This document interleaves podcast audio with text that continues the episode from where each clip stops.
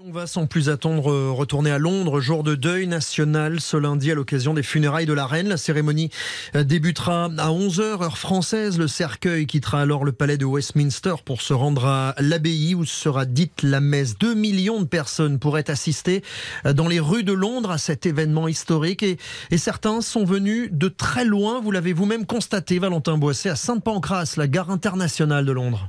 Oui, à l'entrée de la gare, des agents en gilet violet parlent plusieurs langues. Vers Buckingham Palace, prenez la file verte.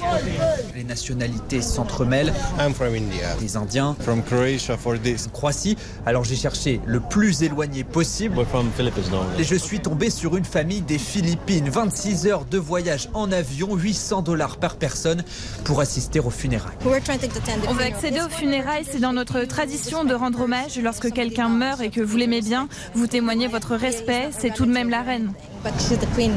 Puis il y a ces Français qui arrivent en Eurostar comme Christine de Haute-Savoie. Je trouvais que c'était important d'être présente à Londres. On va se positionner sur le mall pour voir la procession. Accueillir tout ce monde est un casse-tête. Le maire de Londres, Sadiq Khan, a tout simplement parlé du plus grand défi logistique de l'histoire du Royaume-Uni. Merci Valentin Boisset, l'un des envoyés spéciaux de RTL à Londres.